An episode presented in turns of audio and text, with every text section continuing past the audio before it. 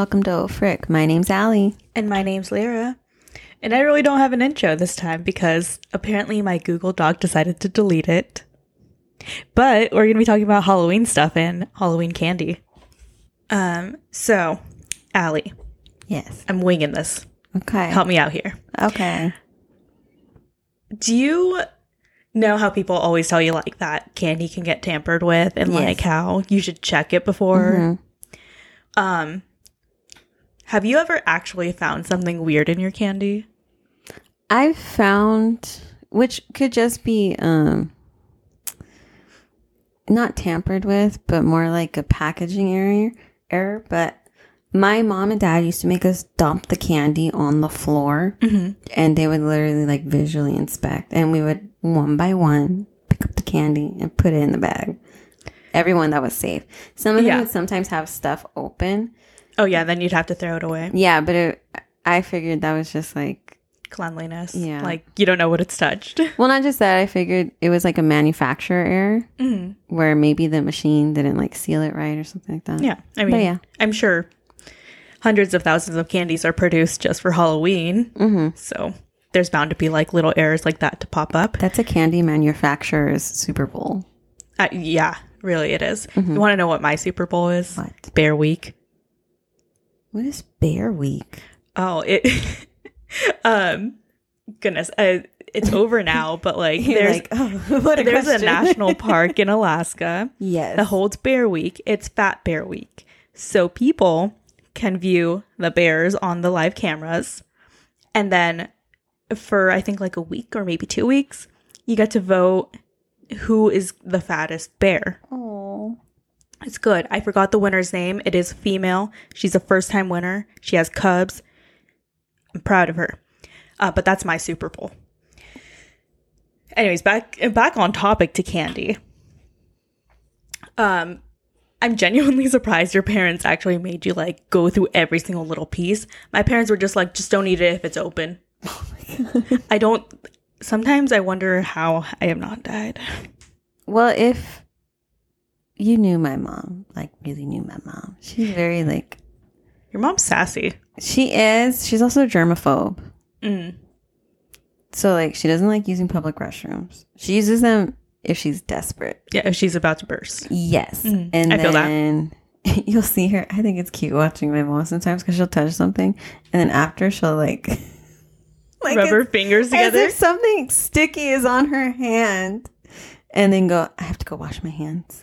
And she'll go wash her hands. Or anytime she enters a restaurant, immediately washes her. She'll, we get the table, she'll sit down and then go, I'll be back. I'm going to go wash my hands. And then she'll come back to the table.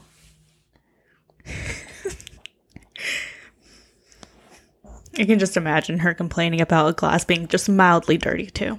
She does. Yeah, I know. Or if something is floating in her water. Yeah, go, she'll be like, "I need a new one." Yeah. Yeah.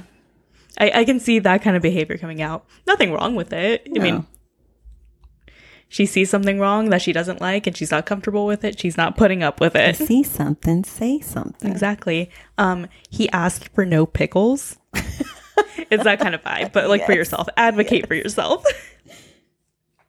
but anyways, we're talking about like tampering Halloween candy today. Mhm.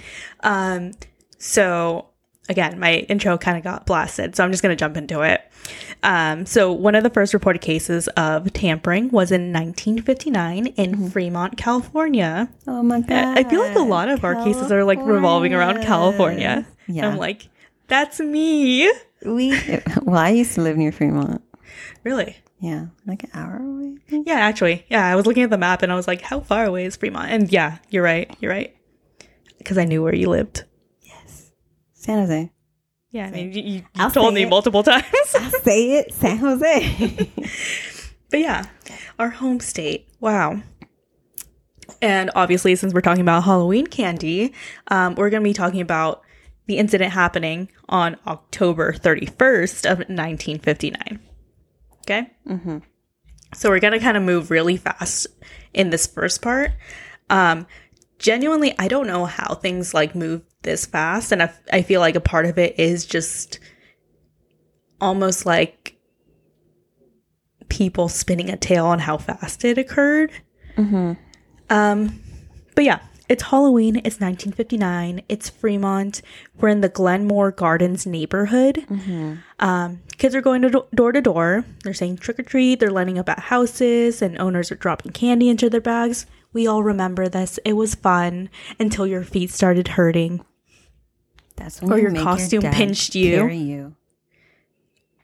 I don't have a dad.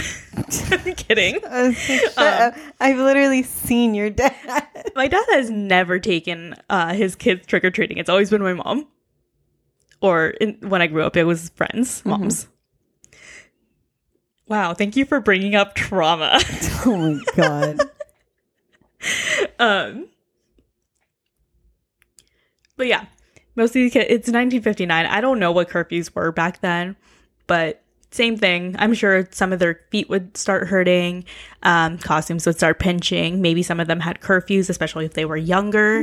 Um, Well, I thought like by nine o'clock, that's when we started heading back. We would start at like seven and walk around for almost two hours. When I was super young, that's when we would stop. Um, but the reason I'm saying like I don't know what their curfew is, and I don't know what like exactly where exactly we are in time right now. Um, but some of these cur- kids were returning back home, and their parents were going through their bags to check their candy. The weird thing that parents were starting to notice was that in the bags, they were finding little heart shaped, sugar coated white pills. Mm-hmm. But really, what person is going to like give out drugs that cost, you know, a good amount of money? Because what you do, it, I'm not. Never mind. No, like, genuinely, why would you do that? A kid doesn't have the funds to go back and like buy drugs. I would say you start them young, so when they're like 15, maybe they start buying drugs from you. But then they would, if, if you were just handing them out like this, they wouldn't know what house to know. go to. there were so many things that are wrong with this. I hate when people say like, "Oh, they're trying to give you drugs." No Stuff one like said it was an effective business strategy. maybe that's why like all those things stopped happening. Yeah, you're like, mm, we're not seeing a what's it called? A Our marketing, yeah, yeah, our marketing for this not doing too hot. I don't think we're gonna follow up on this plan next Halloween. No, I don't think drug dealers are thinking about marketing strategies. I think I would if I was a drug dealer. Okay, but we also work in an office setting, true. so maybe that's uh, just because we have that kind of experience. If we break bad, we'll think of marketing strategies. We're not selling drugs. Why not? I don't know the first thing about drugs. Neither do I. I am a good Christian girl. Even if we opened a dispensary, Oh, then I'd be fine with that. exactly. I just like all the little knickknacks they have in there. I love So that, would be my favorite part. You can deal with the drugs. I don't care about anything. You know else. how many lanyards and stickers I've taken from Cake House when they Wow. have like the brand ambassadors there? I don't know. And I also don't go to dispensaries. I don't smoke weed. Oh, I thought you did. um, I usually just buy it from people. Am I exposing myself right now? Do you still buy black market weed? yeah. but I also Okay, okay, let me explain. I had a boyfriend who sold it. So yes. I would just buy from him. Because it was way cheaper. That was your boyfriend. He should have given it to you. I'm not gonna just He should have been like, "Here, my sweet."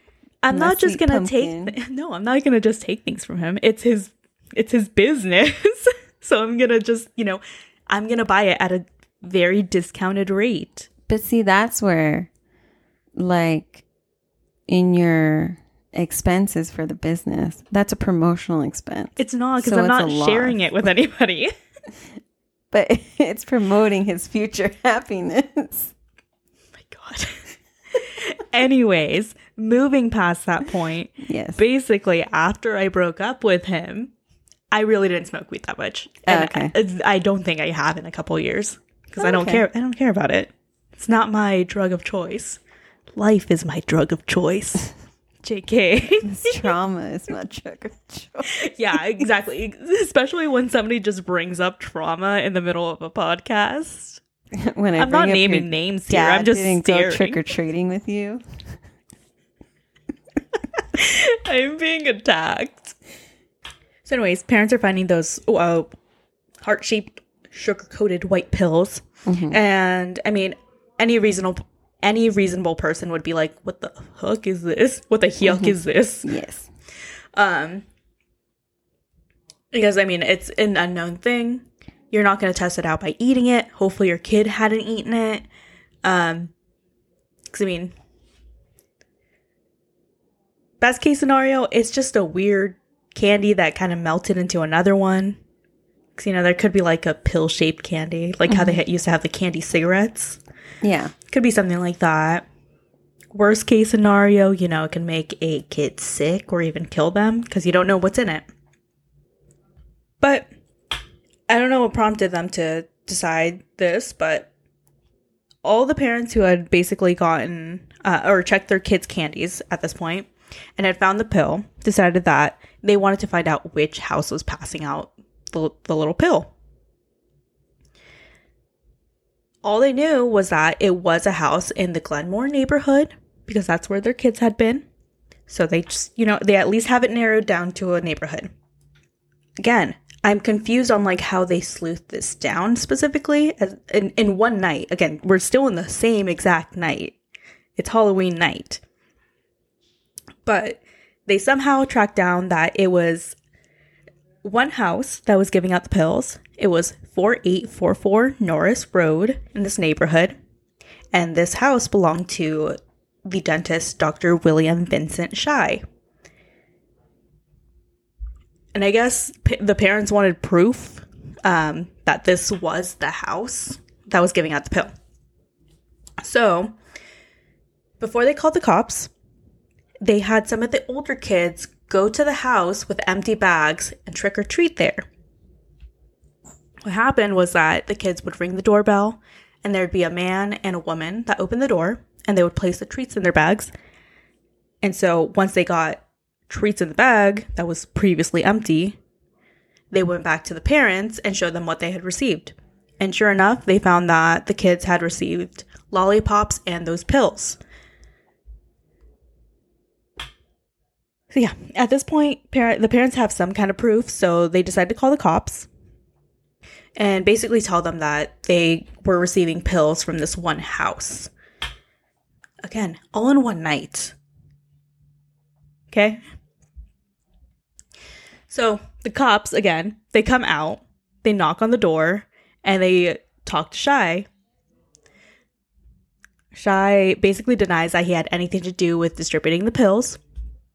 And because the cops really don't have any proof, aside from, you know, people telling them that this is where they got the pills, um, they couldn't charge him with a crime or arrest him or anything. So he could just, you know, go on his merry way. Couldn't find a, a like distinct timeline for this again, but the cops took some of the pills that they had received from um, the parents and the kids that had received them, and they had them analyzed by a lab. Um, again, they have to find some kind of proof that there was something going on with these, make sure that they weren't just like candy pills or whatever, and that they they could potentially pose a threat to the kids that they were handed out to. And what the lab found was that these uh, the kids were given aloe pills. Do you know what aloe pills are? They don't sell them anymore. So Aloe vera. Mm-hmm. That's what it is. yeah, basically a derivative of aloe as a pill. Oh, isn't aloe good for you? yeah, uh, it's really good for your skin. It's how my sister actually cleared her acne. Oh, If you're wondering, um, they sell aloe water. That's pretty yummy, but they I usually put sugar get in it. I always get um the aloe in my bubble tea. Mm, that's good too. Um, well, fun fact aloe, when you actually eat it, is a laxative. It's a natural laxative. Okay.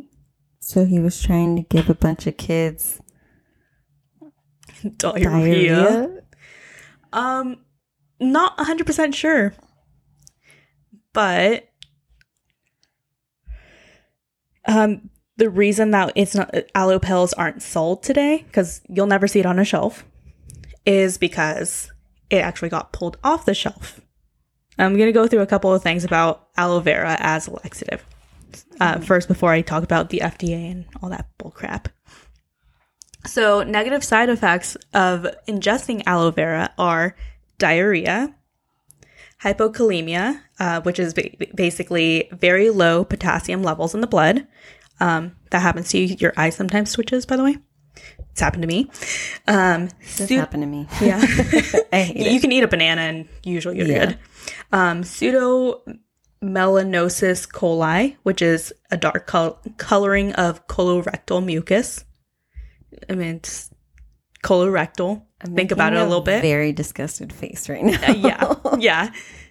Mm, You can think about it, and you'll make the exact same face that Allie's making. Um. Anyways, more side effects are kidney failure. oh Jesus Christ! I'm sure that it's what happens if you take a lot of them. Um, and another symptom is phototoxicity, which is basically uh, pain and developing redness, inflammation, um, sometimes with a brown or blue gray discolor discoloration, and then just hypersensitive reaction, uh, hypersensitive reactions. So. uh, I'm sure if a kid just had like one of those pills, they'd probably just get diarrhea, you know? Okay. But at worst, if they had a whole bunch of them, they could get kidney failure. But let's talk about a little bit more about big pharma and these pills. yes. So let's put our tinfoil caps on. So, um, aloe vera. ugh. So, aloe vera pills basically were taken off the shelf, in my opinion, because I think manufacturers just decided to throw in the towel. Um, when it came time to like actually prove that the pills were safe, because um, I believe it was the FDA asked them like, "Hey, show us proof that you know this is safe to ingest." No one ever like gave any lab results on like this is aloe vera pills are safe and these side effects that I just listed off are not as common or very uncommon. Yeah. And I mean, we still have laxative pills today, so I'm those ones are still on the shelf because they could prove, you know, like they don't have that big of side effects that are going to affect like most of the people out there. Mm-hmm. And that's where, I, again, like tinfoil cap, I'm just like, they probably just didn't want to like prove that it was safe or they couldn't actually prove that it was safe. So they just never submitted any information for any manufacturer that like actually had it. Yeah. Um, but yeah. Um, do you want to know what the dosage was for aloe pills, though? What it was? Two. It was two pills. Oh, yeah. But that's for an adult. Okay. So, So- probably like one for a child. Half of one for a child. I mean, probably half of one for a child. if you had to give it to a child. Because aren't there some medications that tell you, like, not for children? yeah, it says, well, usually like Tylenol or Advil will say for um, children 12 and over or adults. Yeah. So I'm sure these aloe pills just were never intended to be ingested by children. Yeah. Because, I mean, what child needs a laxative? Most of them don't. I mean, children can still get constipated. Yeah, it's that's true, but like I feel like it's less common than like an adult. Yeah. Because at at this point in our lives, our digestive tract is fucked. Yeah. Maybe that's what happened to me on Friday. I was gonna say, I can't eat like I used to. No. Ooh, fun fact: hot Cheetos are actually starting to hurt my tummy now. That's very sad. I mean, I don't really. I mean, they're going to be outlawed in California, though. you don't think they? they're gonna change the formula? I think they will. I keep telling people that. I'm like, there's no way they're going to. Like, California is probably one of their biggest. The Mexican American Yeah. like people here. It's basically the whole population. Yeah.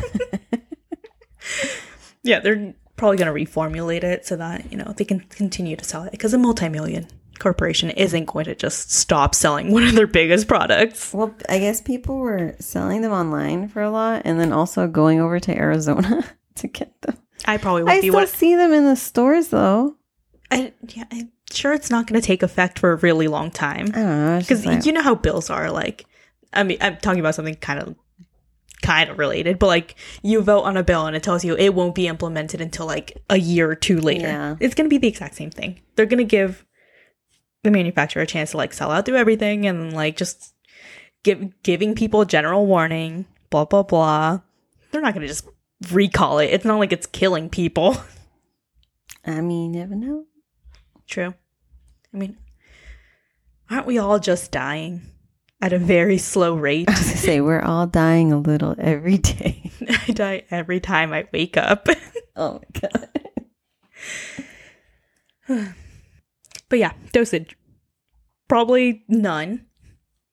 But I guess if you had to give a child one, probably going to be half of one to like a pill Yes. because an adult takes two pills. So kids, at the very least, would probably be shitting up a storm if they ate one. And at worst, if again, like they had a whole bunch of them and just kept eating them, they would experience kidney failure, which, you know, not great. that can lead to death. Exactly. Um so yeah, I got this was enough evidence for the police to get involved. Um they just ended up checking about 250 homes and retrieved 450 of the pills in children's candy. Why did this doctor do or this dentist do this? Um again, I'm not sure. we'll go over his case a little bit and like the aftermath and everything cuz there's just a whole bunch of shit. but yeah, they found 450 pills total or right around there. I think that's like a summed up total. Um in one of the kids' bags, they found as many as 30 pills in there. Mm-hmm. Again, this would be the kid that probably, well, this isn't the specific kid. This could be the kid that just shoveled them into their mouth because it's candy. Yeah. Um, but one of the things about aloe pills is that they have a bitter taste. So this kind of saved a lot of kids from having to go through the hellstorm of like shitting yourself. Um, because most of them would like put it in their mouth and then spit it out immediately. But there were about like 16 kids that did eat them and experienced stomach cramps and vomiting. Um, some of the articles didn't want to ex- explicitly say that they were pooping themselves or having, you know, a lot of bowel movements. Yeah. Um, but there were a couple of articles that were saying like, yeah, they were they they had a not great time on the toilet. They were pooping a lot. They were pooping a lot.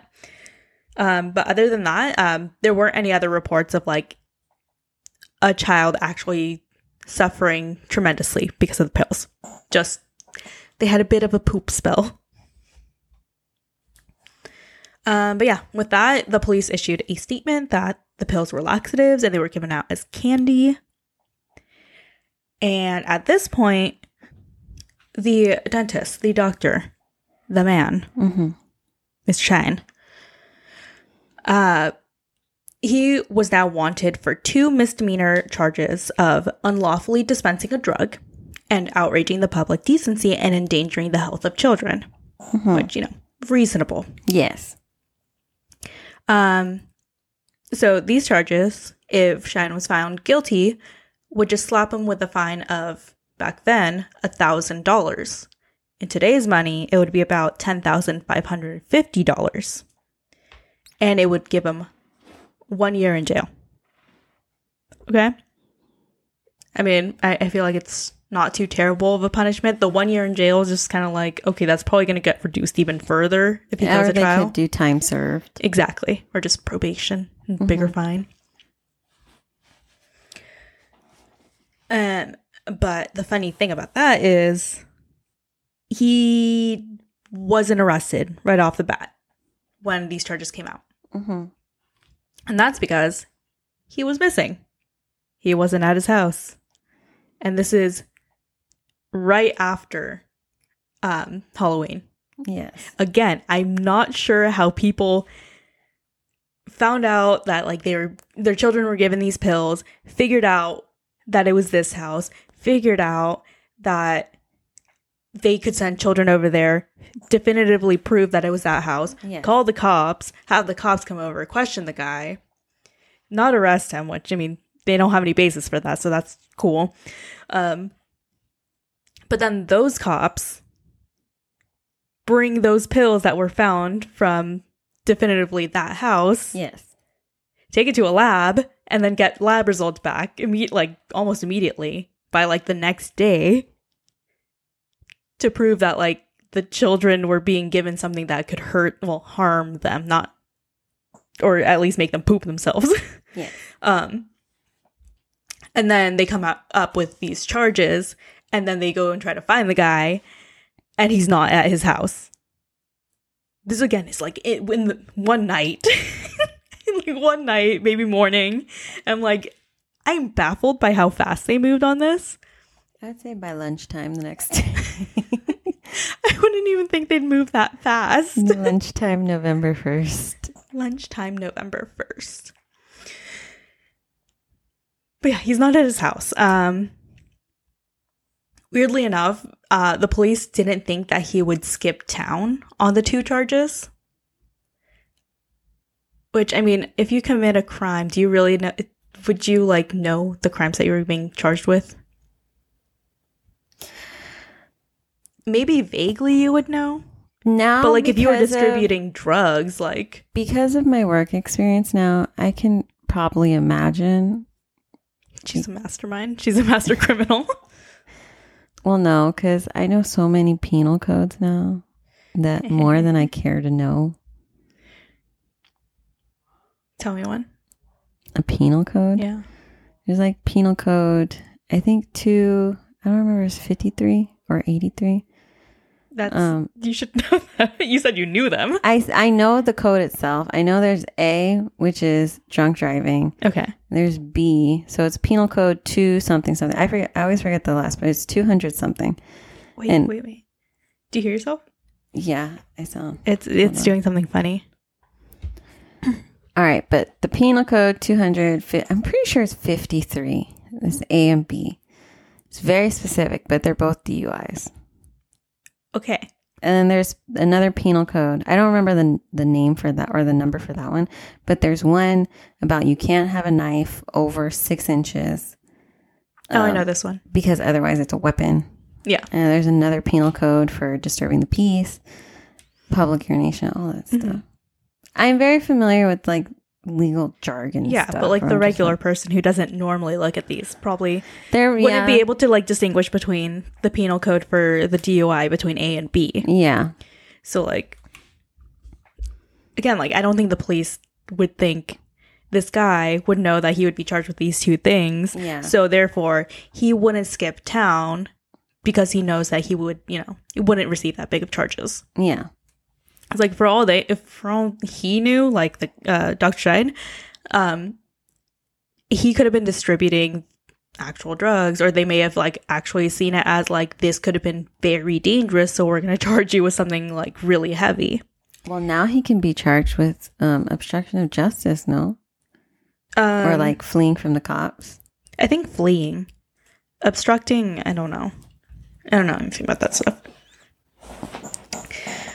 Um, but yeah, I guess some of the reasoning for why they thought this and why they thought he hadn't skipped town was because he had a nice house.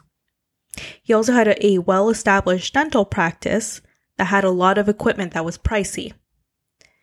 Which I I love how they had to mention like he had a really nice house. Yeah, he got nice things. He got nice things. It's like oh, okay, but he he commit crime.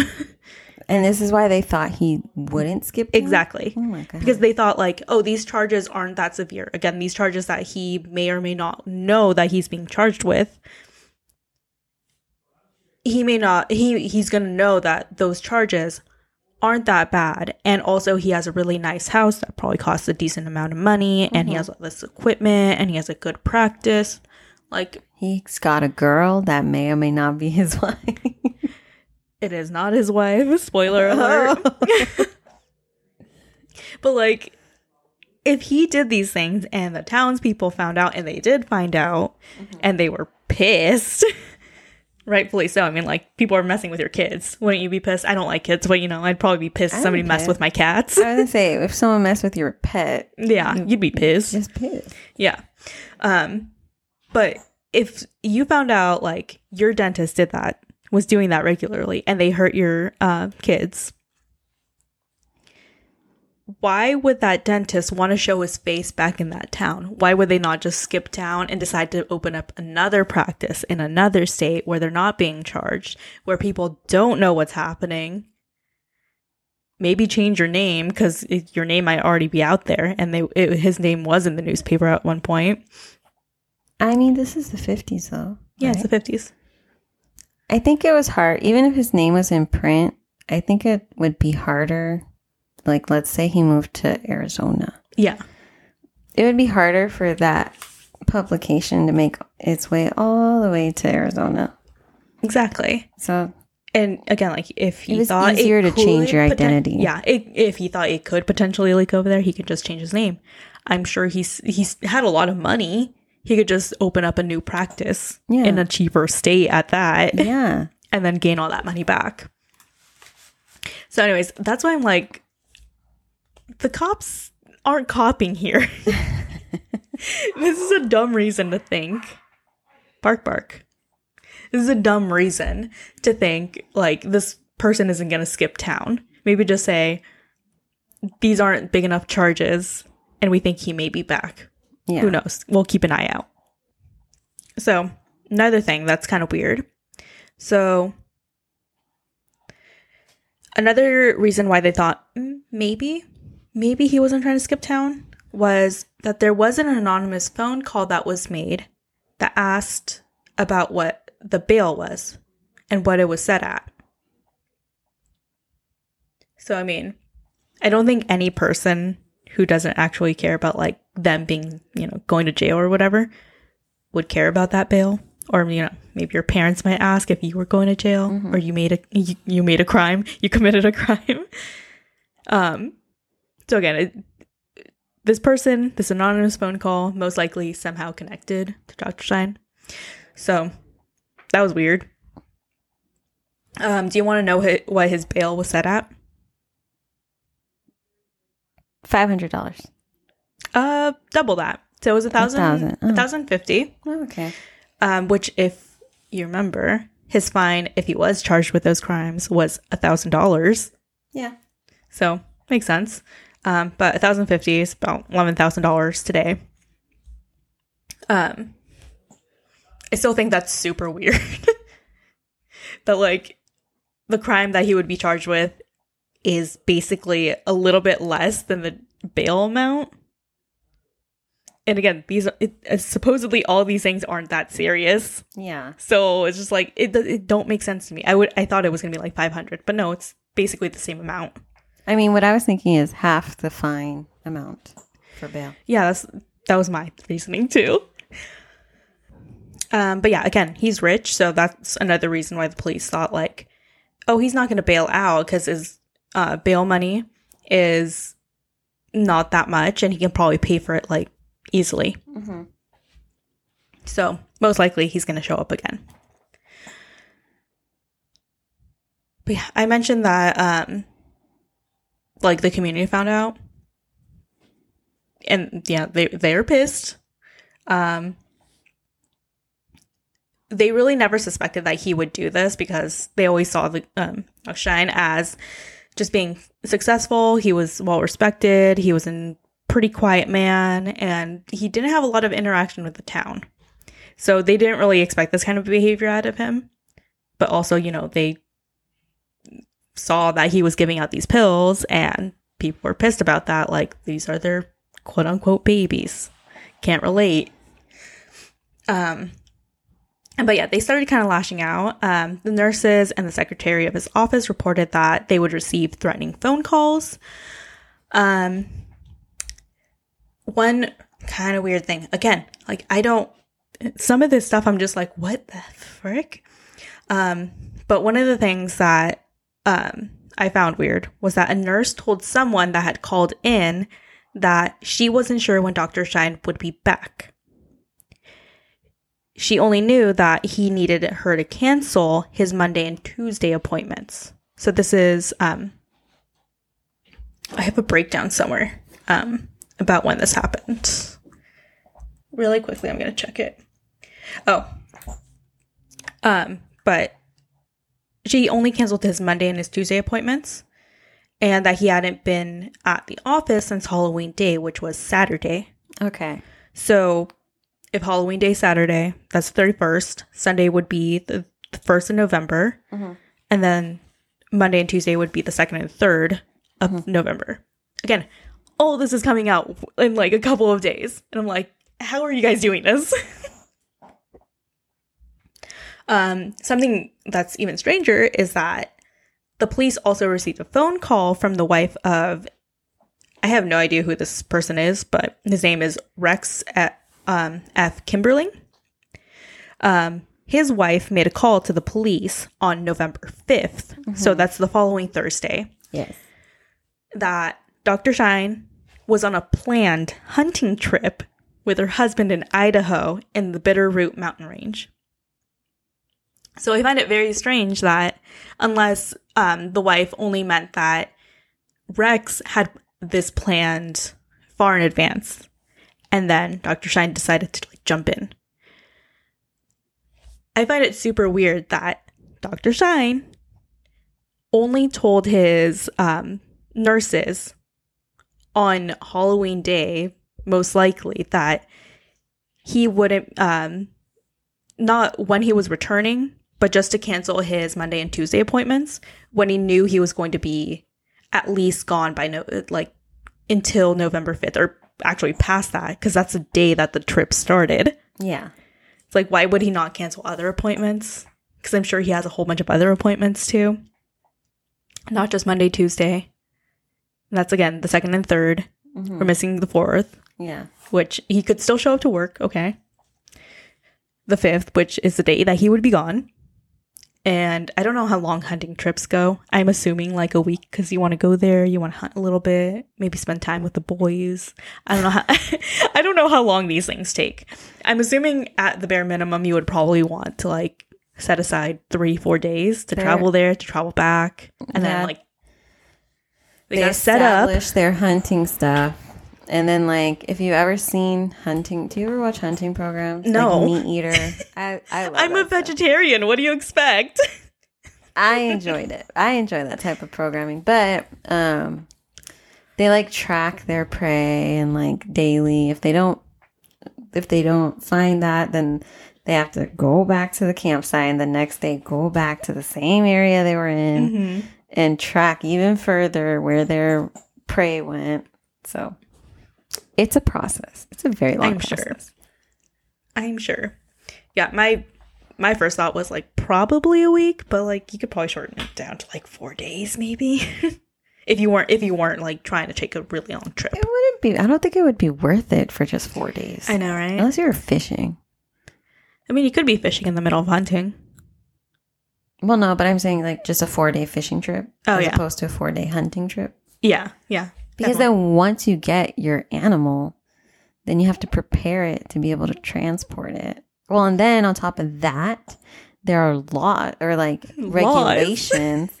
Do you think there's going to be more lo- more laws, going to be more crimes? They're going to be hit you with more laws that you could potentially break. Mhm. But I guess like preparing the carcass to be able to transport it to California. And like they have to, because you know, like they don't want I don't know. They don't want. Well, when you go from Las Vegas to California, so going between Nevada and California, Mhm. they check your produce and stuff to make sure you're not bringing pests from Nevada. Oh yeah, because they don't want invasive uh, species. It's the exact same with a deer in Idaho could be affected by um, a virus that they don't want the deer in California to have. okay. It's Yeah. a lot. It does sound like a lot. Um, but anyways, let's keep talking about this. So he's on a hunting trip that he set off for on November 5th. Um, the wife reported that Shyne had actually canceled his flight plans. Again, if he had a flight already booked, I don't think he would be telling his secretaries last minute, oh, I need you to cancel only two appointments before I even go on a trip.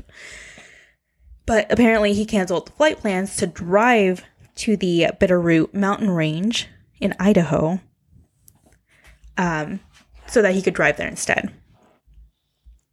So, this basically is like a three, maybe four hour flight. Like a two day drive. it's like a well, depending on when you set out, it's a 16 hour drive. Like if you don't stop, Oh.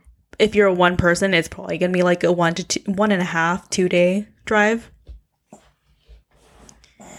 But yeah, he wanted to. Con- he canceled his flight plans, which is weird, and then he wanted to drive there. Which again, that sounds obnoxious. I also just don't like driving though, so maybe it's not that weird. I love driving. really want to look at that Idahoan mountainsides. I don't know if they have mountains actually. Yeah. I don't think they do. I don't know.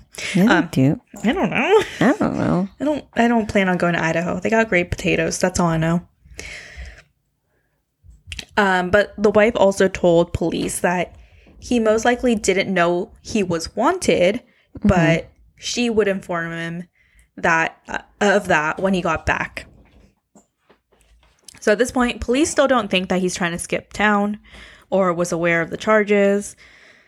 Um, they just stated that they wouldn't be able to go out of state to extradite him since all of his charges were misdemeanors, so they would just have to wait until he came back to actually charge him with anything.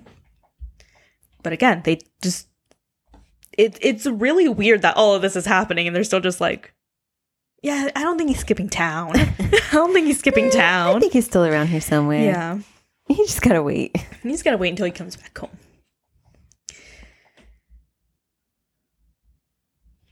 Um, so I do want to talk about a couple things um, about weird behavior uh, about Shyne um, before he skipped town, quote unquote. So on November 3rd, there was a unknown woman that went to Shyne's house and picked up his dog. Mm-hmm. Which again, I don't know when he skipped town. I don't know when he left. But he left his dog at his house for at least two days before a woman came and picked up his dog. Mm-hmm.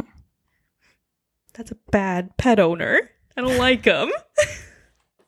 That- That's just my first thought when I read this. I was like, "What is this?" children, or he, yeah, he did poison children because there were children that got sick. Yeah, good- but, he's like- not a good person. Okay, but the person went into his house, so he had the right mind to remember, like, oh yeah, I have to have somebody go and take care of my dog. Mm-hmm. So he cares about the dog. And obviously he's going to be gone longer because he went on this hunting trip. Yes.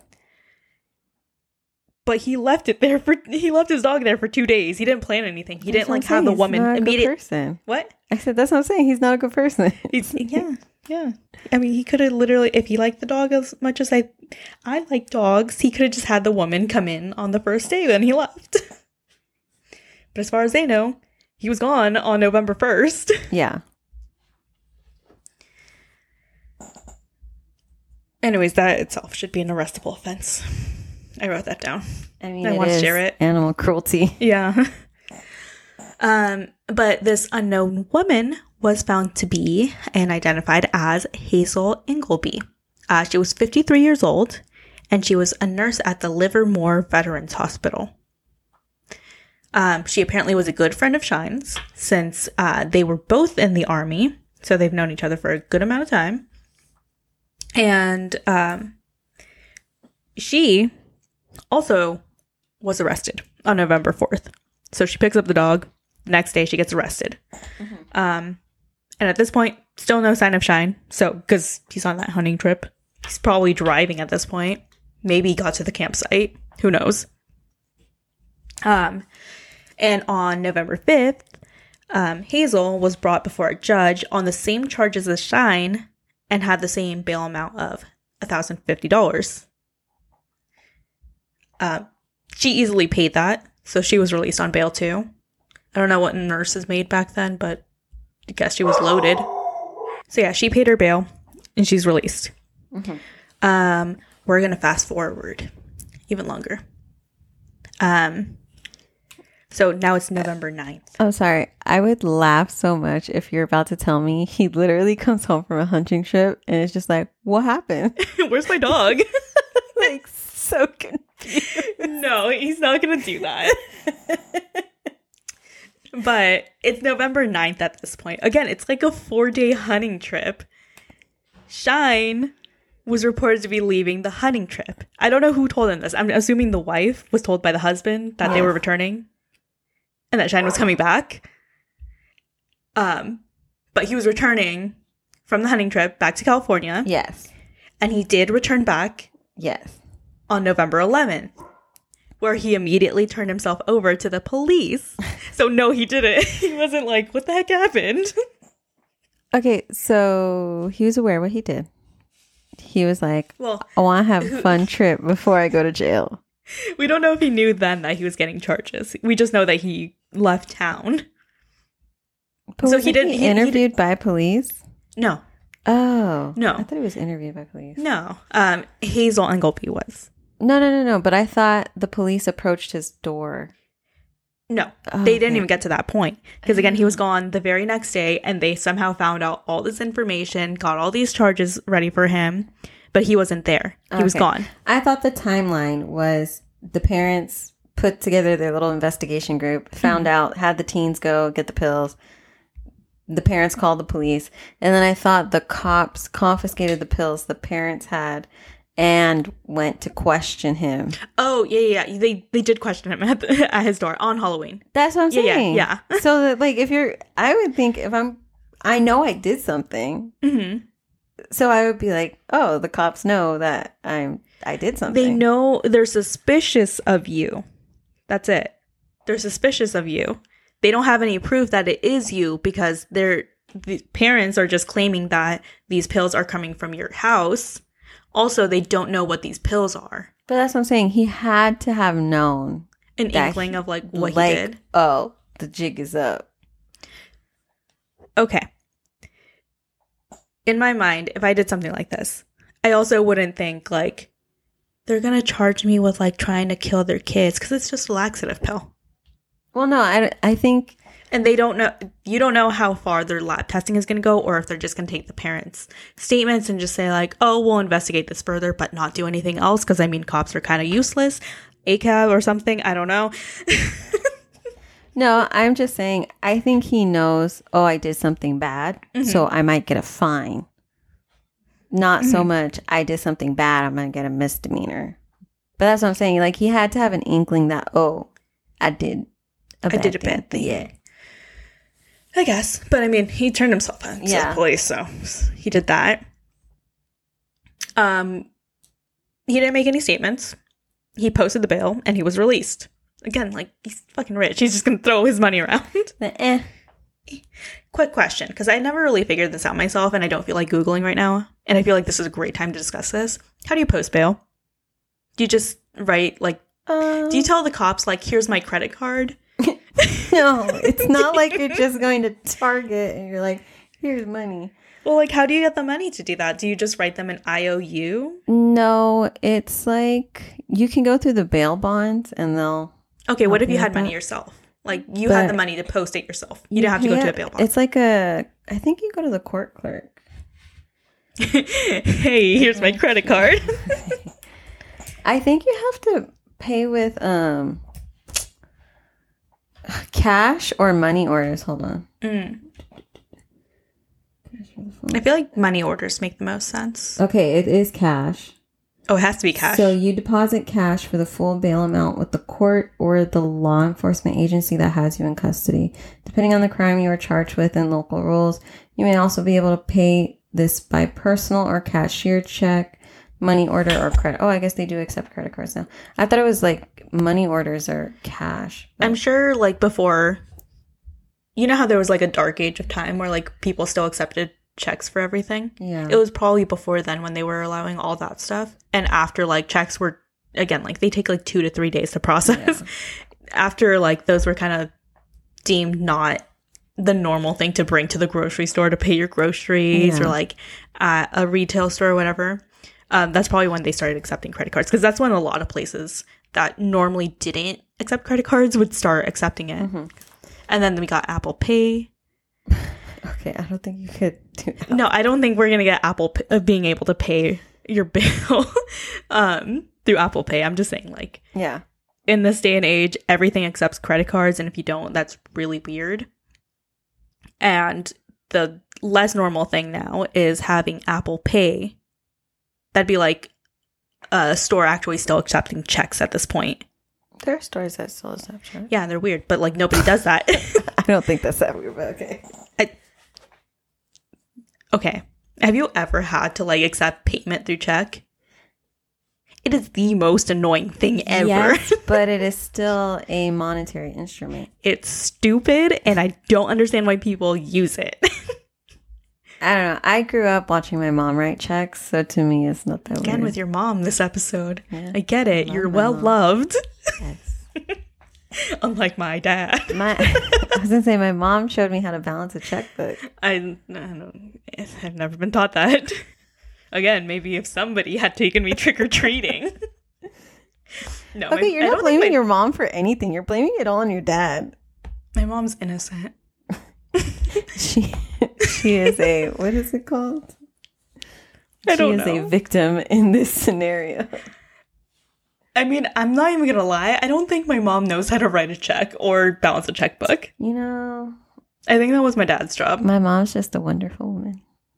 Well, again, some And of us were well loved. okay, so he posted his bail. He's released. He probably used a check or something. I don't know. Um, but just because he's released doesn't mean that he's scot free. Obviously, he's still got these charges on him. So does Hazel. Um, but upon being released, he was told that he was supposed to return to appear in the municipal court at 9:30 the next morning. Which again, they're really trying to speed this up because I guess they were tired of waiting on him. hmm Um, but yeah, nothing. There's no sight of him the next day. And since this was a pretty hot case, like a lot of people had already heard about it in the community, there were a couple of newspapers that caught on and were reporting it, and hence why more people were angry about it. Um, there were a lot of reporters that actually showed up to Dr. Shyne's house to see if they could get any statement from him um, before he appeared in court or as he came out of his house. Yes. Again, no one caught sight of him. The other thing is that people, um, after a couple of days, also started to notice that the newspapers were stacking up in his driveway. Um, remember when that was a normal thing, getting a newspaper? We still get newspapers. I don't see a lot of people getting newspapers I in my think you have to subscribe to them, but You yeah, have to, we literally ha- have them. we have them. Yeah, I think my parents and most of my neighborhood literally were just like, we can just read our news on our laptops and our tablets, whatever, our phones. I don't see that as being super common anymore. But It's yeah, not. he had newspapers stacking up and that his house was not being taken care of. One thing was that people were egging his house because, again, they're pissed at him. Um, and they noticed that the egg on it um, wasn't being cleaned up. And on top of that, um, I don't know how much this would occur, but um, it's egg. So if you opened your garage door and it was covered in egg, I'm sure it would get like kind of like scraped or like moved a little bit. Um, people were noticing that nothing was moving on the garage door. So like the egg wasn't cleaned up. It wasn't being like moved when it, as if like somebody was leaving the, um, the house through the garage with like their car or whatever. Mm-hmm. Um, so again, there's no sign of him again. He's just he's just being a little guy at this point. He's like, I'm a silly little dentist on the run. I don't even know anything about that. All I know about is cavities. um but yeah, eventually William Shyne and Hazel Ingleby were found uh, and they were hauled to court on November 20th. Mhm. So again, it's been 20 days. They're going fast. And they were being represented by their attorney, Richard M. Kaplan. So let's go into court. So both of them claimed that they were only handing out lollipops. So again, uh, they uh, were handing out lollipops. Dr. Shyne was saying he was at his house doing that, and Hazel was at the house doing that. That's not his wife. It's not his wife. Oh, he is married? He uh, he is married, Oh, but he's not at this house with his wife. okay. Which are your synapses firing? Are you finding something weird with me saying that? Did he The- murder his wife? No, Oh, I no, oh, like, that's a big twist. no. and he was actually a woman. No, He's- Oh, no, you're just the twist is not that. None of it. None of it. Okay, there's no I don't think that's weird because I'm watching a lot of Real Housewives. Okay, So maybe they're like secretly separated and haven't told anybody. correct. Oh, okay. Kind of. I don't know about the. Haven't told anybody about that. Um, but uh, Dr. Shyne is separated from his wife. I was trying to say like his house is empty. No one's seeing anybody come in and out of it. But he's married. I told you he was married. But he's also not there, and she's not like you know telling the police anything. She she's not even there. She's not at that house at all. Point blank. Period. Probably like, I'm glad I left that fool. Um, but yeah, they just stated that they were only handing out lollipops. Nothing about those pills. Nothing about that. Completely denying it. Um, their attorney, Kaplan, uh, provided a letter as evidence that was mailed by another person from San Leandro that made it seem like that person who sent the letter was responsible for placing the pills in the trick or treat bags. I got a couple of things to say on this. But first, um, Kaplan stated that this letter was obviously written by a person who dislikes children, and if you can find out who wrote this, it uh, then you may be able to find the person that really handed out the pills. I saw that mini eye roll. um, okay, so for context, um, Fremont Yeah. Yes, Fremont. I was about to say Freeman, like Morgan Freeman. Um, Fremont is about 30 minutes away from San Leandro. So it's not completely impossible to rule out that there was a person in San Leandro that, because they didn't want to get caught in their own town, drove like 30 minutes away. Because it's a, a little less suspicious if they do it in that neighborhood. They went over um, to that town and then handed out um, laxatives to kids. Where I see this as being like kind of weird. Again, maybe they're driving just to like protect their ass the tiniest bit and they don't know how much trouble they're actually going to get in. So they Yeah. didn't think about driving further. Why would you just target random kids in a neighborhood? Wouldn't it, I guess, make more sense that they would target the kids in their own neighborhood because they might have an actual grudge towards them? hmm because like it's it's I- never actually got to read like what was in that letter it just was like this person dislikes children not they hate children Yeah. they hold a lot of like resentment, Resentment. towards children they like they would actively harm kids Yeah. and i think for most people and this is from my own experience because i don't like kids um it doesn't cause me to want to like harm them You just you avoid them. exactly If anything, and like this would make you have to interact children when with children yeah people that dislike children want to avoid them. Exactly. Also, I find it super weird that if this person like drove 30 minutes away, where would they actually be handing out the candy? Mhm. My thought on this would be they would probably have to go to a house in Fremont, um, Uh, to a house that they actually knew. Like some, they knew Yeah. somebody in that house, Yeah. and they would be handing out the candy with Yeah. them. Otherwise, if they're just handing out candy in the street, that's really weird. And I'm sure there would have been a lot of parents who were like walking with their kids that would have seen this person handing out candy and been like, that's really suspicious. We're not going to that one. And again, they pro- they probably would have reported it to the police and said like, "Hey, there's this weirdo on our street that's trying to give out candy." Mm-hmm. Um, but yeah, those are my thoughts on that itself. Um, I think this also, and I mean, it's kind of like give or take on this. I kind of started having this thought uh, along the line, but this letter and what Kaplan was saying basically discredits what the parents had found out that night, which again, it all happened super fast, but they got kids that didn't have any candy. They went to this house and they got the candy and the pills back. Yeah. So that's like, you know, definitive proof that that house is handing out pills.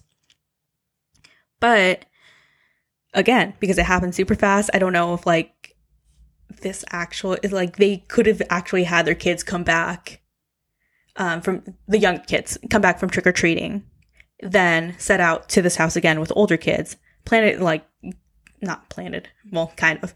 Um, had them go get the proof that, like, that house had uh, been handing out pills, called the police, told them this is what's happening, all that stuff. Um,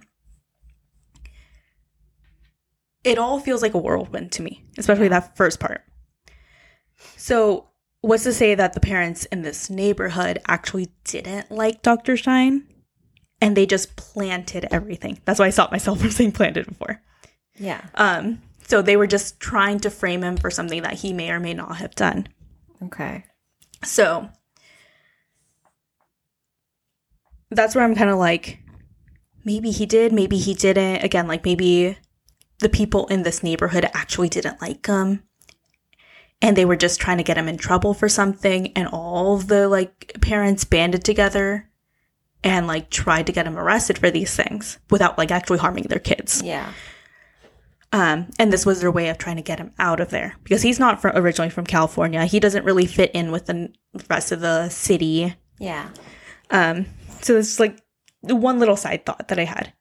But the attorney's letter that was saying basically this other person doesn't like children, probably is the man that you're actually trying to find, and it's not Dr. Shyne. Mm-hmm. He could have been making it up too. Because I couldn't find anything about like where did he find this letter? Uh, was there a return address? Was there no return address? Where was it dropped off? Was it ever delivered to somebody? Anything like that. It was just there's this letter and it says that this person dislikes kids. Yeah. Obviously, it doesn't have anything identifying on it. Mm-hmm. So it's just like again, these two really weird things were like, okay, parents may have like mis like completely constructed the story, Mm-hmm. but also the attorney or Dr. Shyne could have completely constructed this letter too. Yeah. But yeah, we're gonna keep moving forward. So, November 25th. Um, the charges were amended to remove uh, menacing public health uh, because none of the kids were severely injured. Yeah. So they had to take that one off.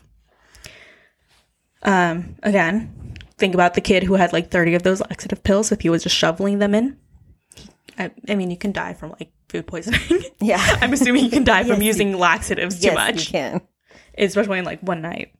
Plus, um, diarrhea causes dehydration. So, Make sure you drink water while you're shitting yourself, guys. yeah. Yeah. Um, moving forward again. December 2nd. Shyne and Ingleby uh, both entered their plea deals of not guilty and requested a jury trial. So their jury trial was scheduled for January 25th, 1960. But two days before, January 23rd, um, the charge for illegally dispensing drugs was dropped and Shyne waived the trial by jury so that he wouldn't have to involve Hazel Ingleby in a lengthy trial.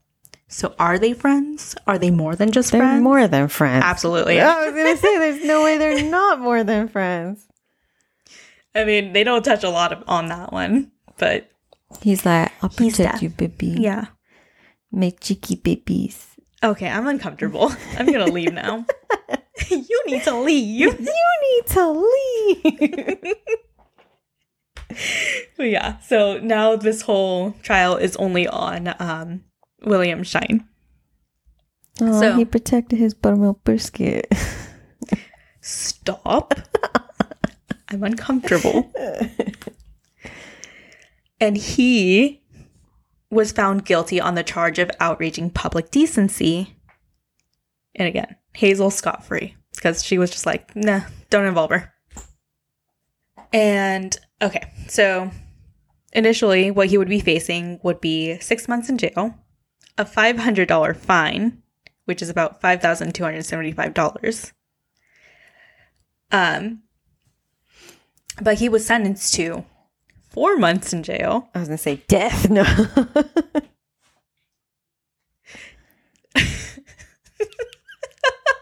that one caught me off guard late. really? yeah. Just by saying sentenced to death. yeah. No.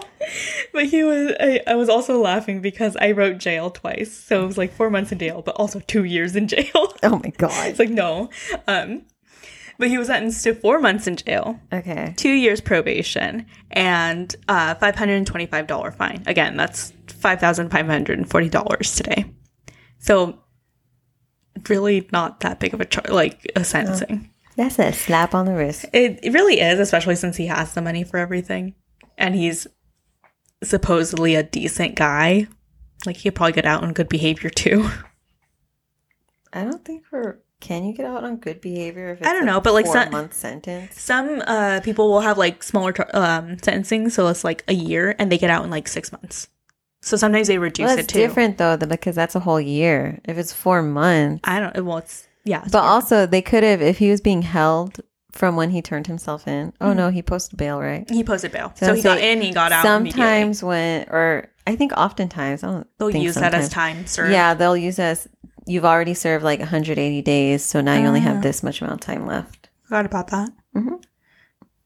All right. Well, I mean, it's still a slap on the wrist, but considering his charges were just reduced down to um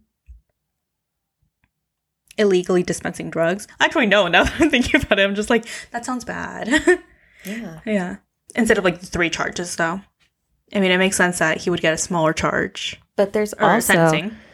So there's that charge, but there's also a charge for illegally distributing class one or is it class A? No, class one drugs. Isn't that like the really bad drugs? Yeah, that's a really bad. That's like government controlled drugs. I mean, just on the surface, it sounds bad, but like literally everything that you can get at like a pharmacy is a drug, Yeah, and some of them really don't do that Yeah. much to you, except for like decongest you.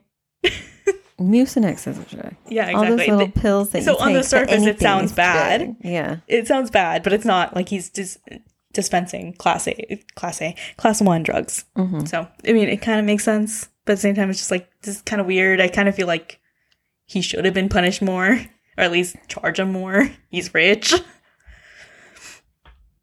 No one ever considers that part.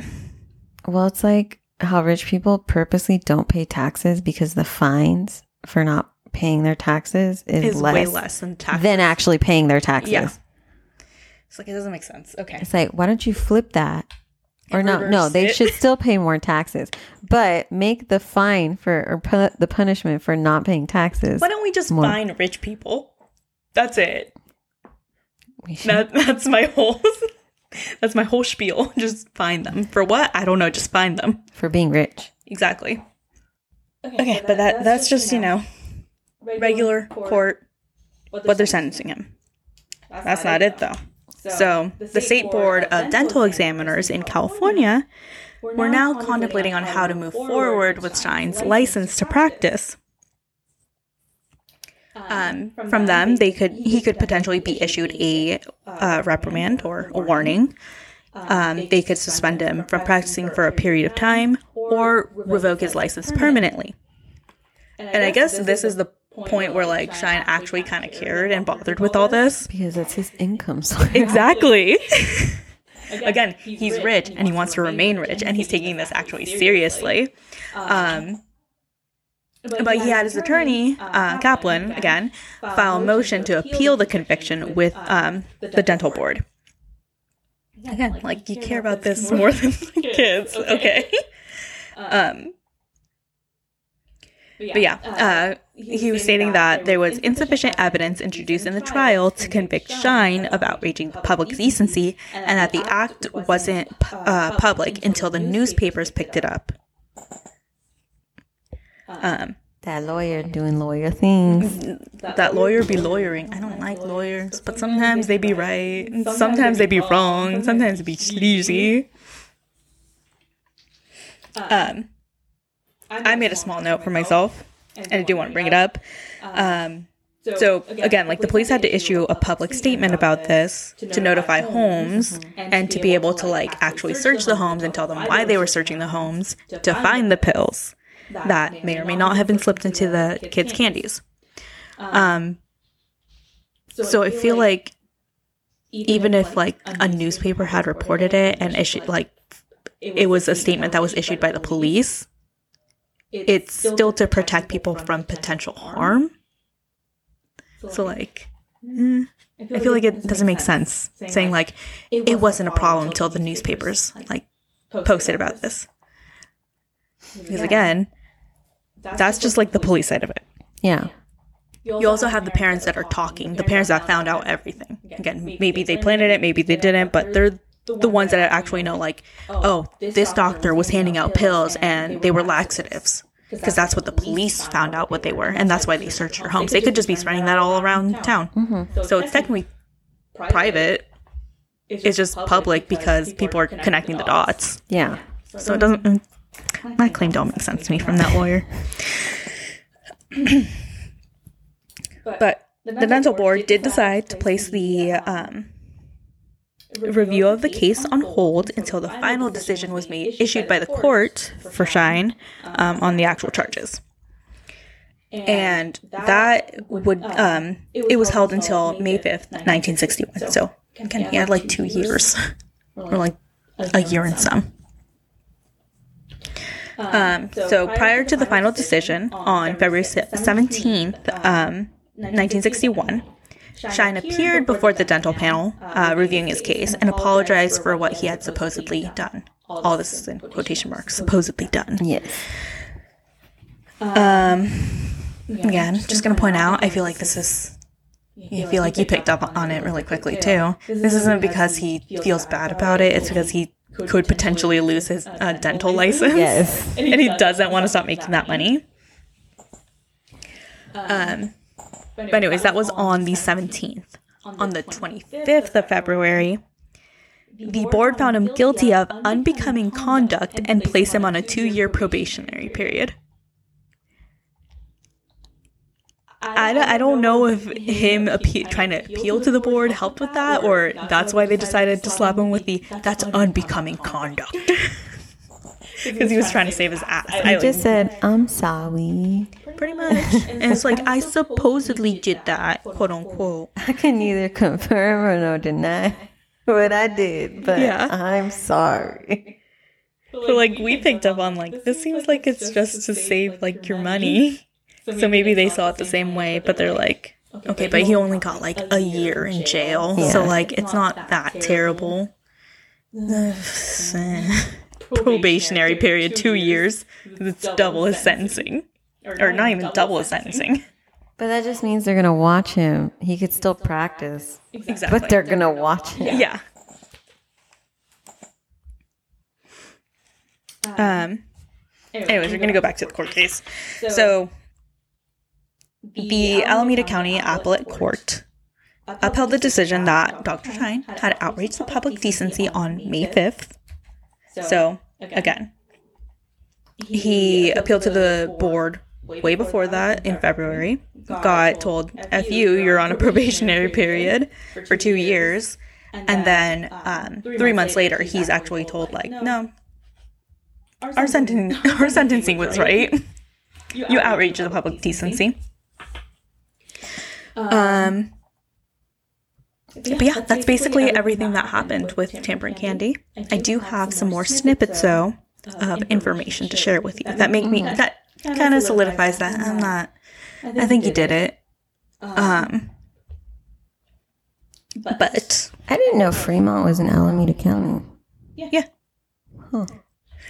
I didn't know why you were typing on your computer for a second. It I was like, for that because Yeah. you said Alameda County, and I was like, Yeah. Fremont's in Alameda County. no, I didn't believe it at first too, and I was like, yeah, it is. well, um, Oh yeah, I can see. Yeah, never mind. Yeah.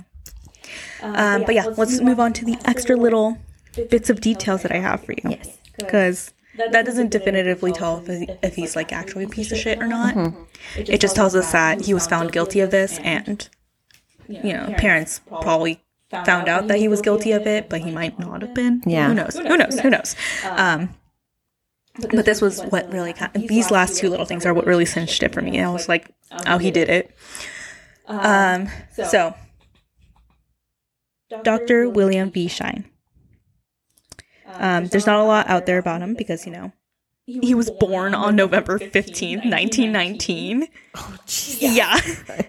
And by the time this crime was committed, it was 1959 to the 1960s. I'm gonna look up what he looks like. William B. V with V as in Victor. Yes. Um, Shyne. S H Y N E. Oh. But yeah. Born in 1919, so there's not a lot of things that are recorded very well back then. Also, all this happened in the 50s and 60s. And he was, for the most part, just seen as a quiet, unassuming dental professional. Yes.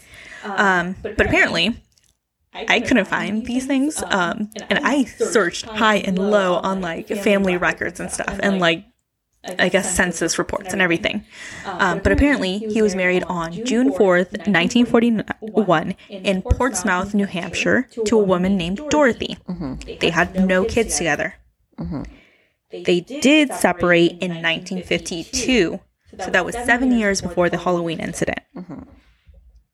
And Dorothy moved to New York City. So she said, I'm out of here and I'm getting the hell away from you as far as possible. Well, you can stay in California. Um, He was only 40 when this happened. yes. Okay. Yeah. And okay, more things about this. So Dorothy sued William V. Shyne to divorce him on November 1st, 1962. So this was after his like Yeah. all the court stuff.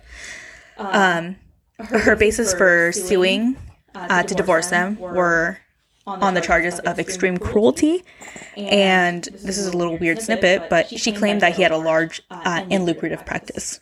So I'm gonna kind of just jump into a little bit about divorce. So. No fault divorces weren't introduced until 1969 for the US.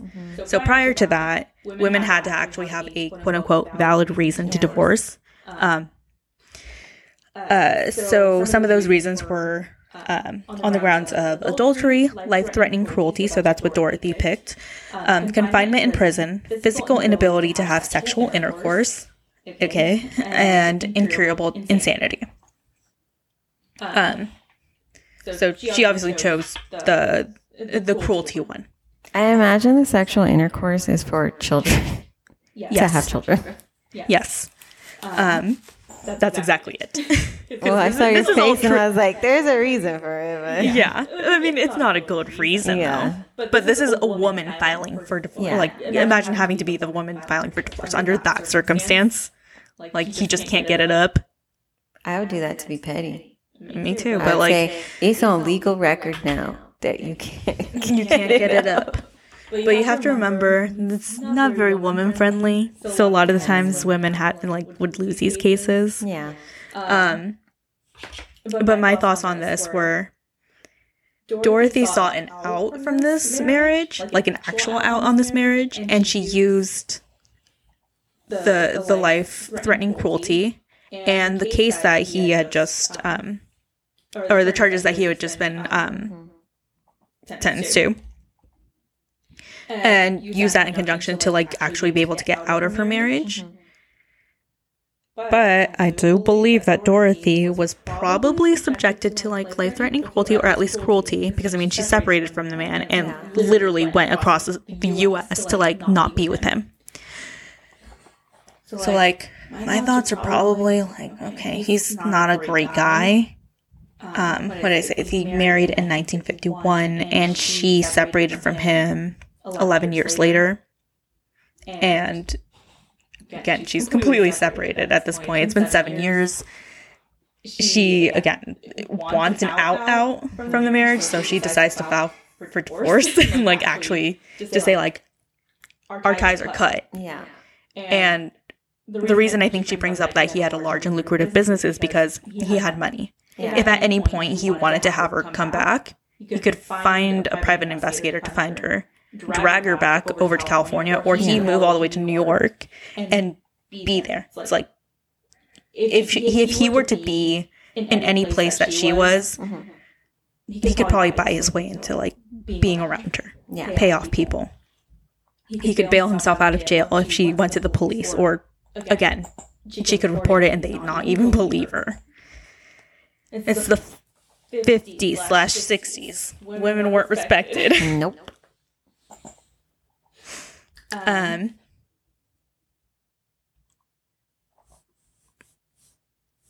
anyways, that's it for Dorothy.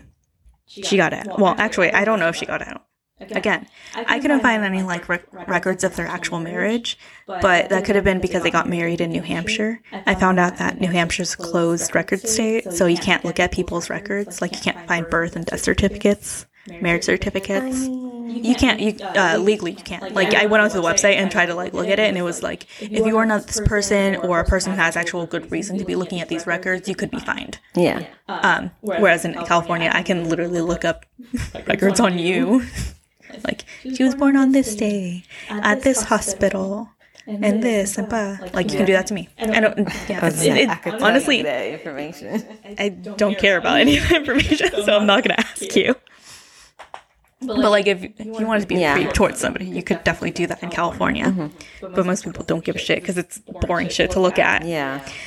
Um, but yeah, I wasn't able to find like if they were married i because they were married in New Hampshire. If everything filed there, like if that date was correct, if they actually got divorced, I didn't even know like if she filed for divorce, what state she like filed in, because it could be in um, California, it could be in New York where she is, it could be in New Hampshire where they were married, it could have been in a completely different state. I don't know. Yeah. Um, but yeah, I wasn't able to find any record on that. Um, since I only had her first name, I really wasn't able to find like anything else on her. So that was kind of at that end. Hopefully, she got away. If anything, at least she's away from this guy. Um, and then the last little thing is, um, so this is four years after he tampered with Candy. So it's December 17th, 1963. Um, William Shyne was reported to have been arrested at his office in Fremont. So he's still there. He's still in Fremont. Um, but he was arrested on the charges of insurance fraud. I mean, don't we all commit insurance fraud? No. Unknowingly, probably. Oh my god. It's a hard no for me, dog. okay, well, it's a hard uh for me, dog. Like, I don't understand the law. I don't understand insurance. I don't even think insurance agents understand insurance. Actually, that's a good defense. If you are found guilty of something, you can say, I don't comprehend the law to the full extent. Your Honor, I'm not even gonna lie. I'm kind of stupid.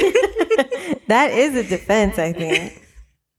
well, I think it's like the the mental. Um, wow, the word is just in my um my head. Capacity? Capacity? No. Yeah, I guess kind of to like be able to like, process things. It's like I'm not develop. You're not But it's like- capable. Yeah, but like I'm not developmentally challenged or behind. You know? Yeah. It's like I know I- what trying to say. Yeah. It's like uh, nowhere throughout my life have I been told that I'm too stupid to like follow along with a regular curriculum or a regular job. So I don't think that's a good defense for me. Your a better defense would be, Your Honor, my name's Jared. I'm 19 and I don't know how to read. In all honesty, that probably would be a better defense of just like I didn't actually look at it and to read anything. I'm sorry. I'm sorry. Um, but yeah, he was charged on insurance fraud.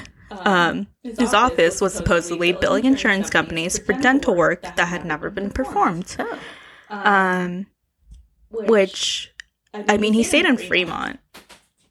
Again, people were pissed at him. I feel like his business would have gone down a lot. So I, I can see why he would want to like bill insurance to like keep money so that he can keep his practice open or keep that same paycheck or whatever. Yeah. Um, He's got to look after his baby girl, Hazel. I don't even know if they were still together. Insane. They, there was nothing else. Like these are the two snippets like that were found because newspapers were reporting on it.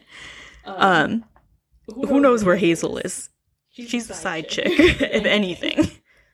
Um, but yeah, um, there's that. Uh, on 1960, in 1964, March 5th, he pled not guilty on the two counts of insurance fraud against him.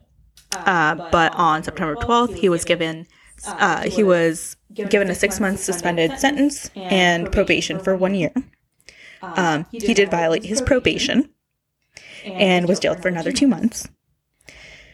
Um, And yeah, after those incidents, he just lived in Fremont for the rest of his life um, until he moved to Honolulu, Hawaii, which that's some white people behavior right there.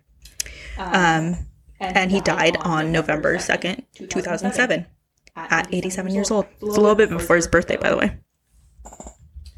Um, yeah. Again, there's no reasoning to why he did it. I couldn't find anything. It was just this man may or may not have done it. I think he did it.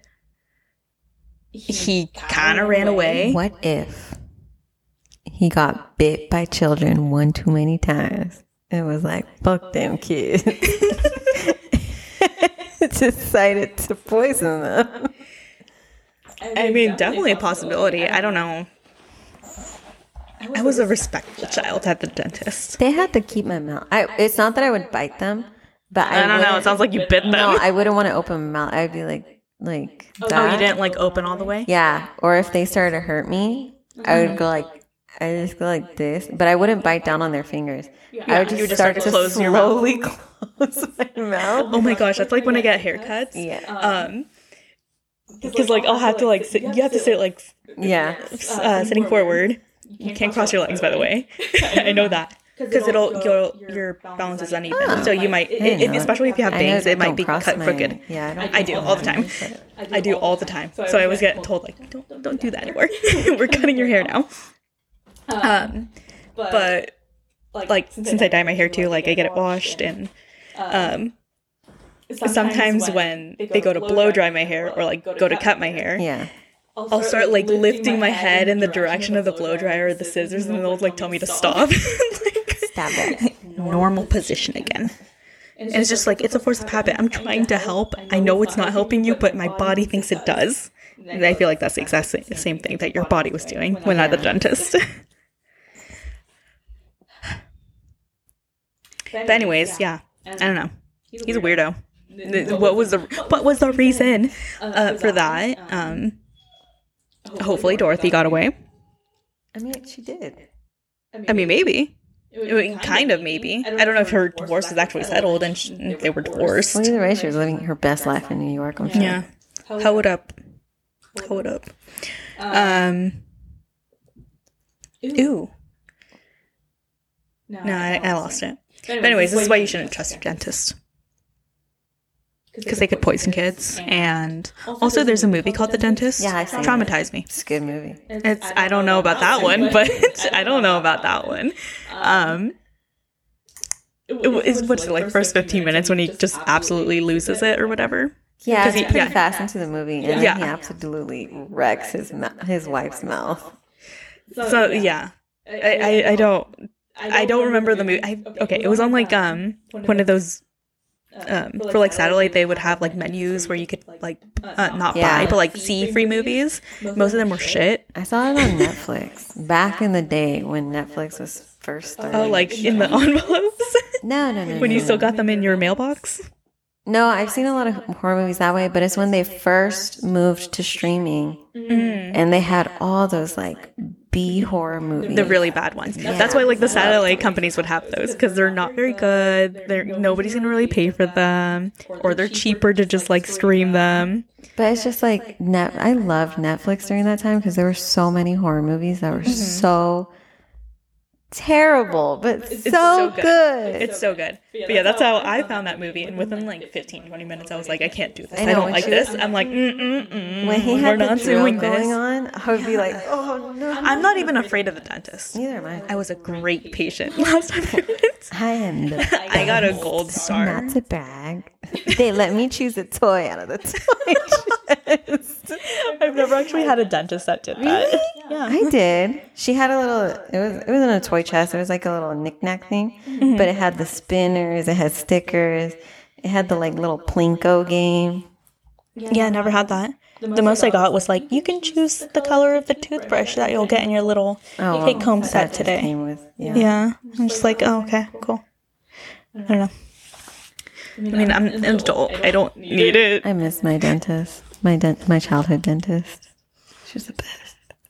Not like my childhood dentist. He always pushed me to get braces. It's like, I'm just gonna put it out there, like, my guy, eight years of this, and I still have not said yes a single time, and now I'm an adult. I know my dentist No. wanted me to get braces, and I said no. I'm good. No, my new dentist didn't even suggest it. I'm like, hell yeah, hell yeah, thank you. But yeah, don't trust your dentist. I don't. I do. Actually, do too. My new one's actually pretty great. No, I actually trust the hygienist so much. I love her. She's the best. The hygienist I mean, and the they're the ones assistant, actually like the work with dental assistant and the hygienist are at the place I go are the best. I like my my my dental hygienist too. I think a little bit more than my dentist. Just a tiny bit though. Mm-hmm. Anyways, that's all I got for you today. Well, thank What do so you much think? For sharing. Um, he definitely did it. I think he did it. Guilty. I think he just was angry for some reason. And And just snapped. Maybe Hazel just wouldn't give him anything that day. he wasn't getting any head, so he So we had to give children laxatives. yeah. But yeah, guilty. Guilty. Anyways, I think your dog wants your attention, so I we think gotta she go. does too. Um, but thank you guys so much for listening. You can find us on our socials on YouTube and Instagram at OhFrick Pod or OhFrick Podcast. And yeah, we'll see you next time. Thank you. Bye. Bye.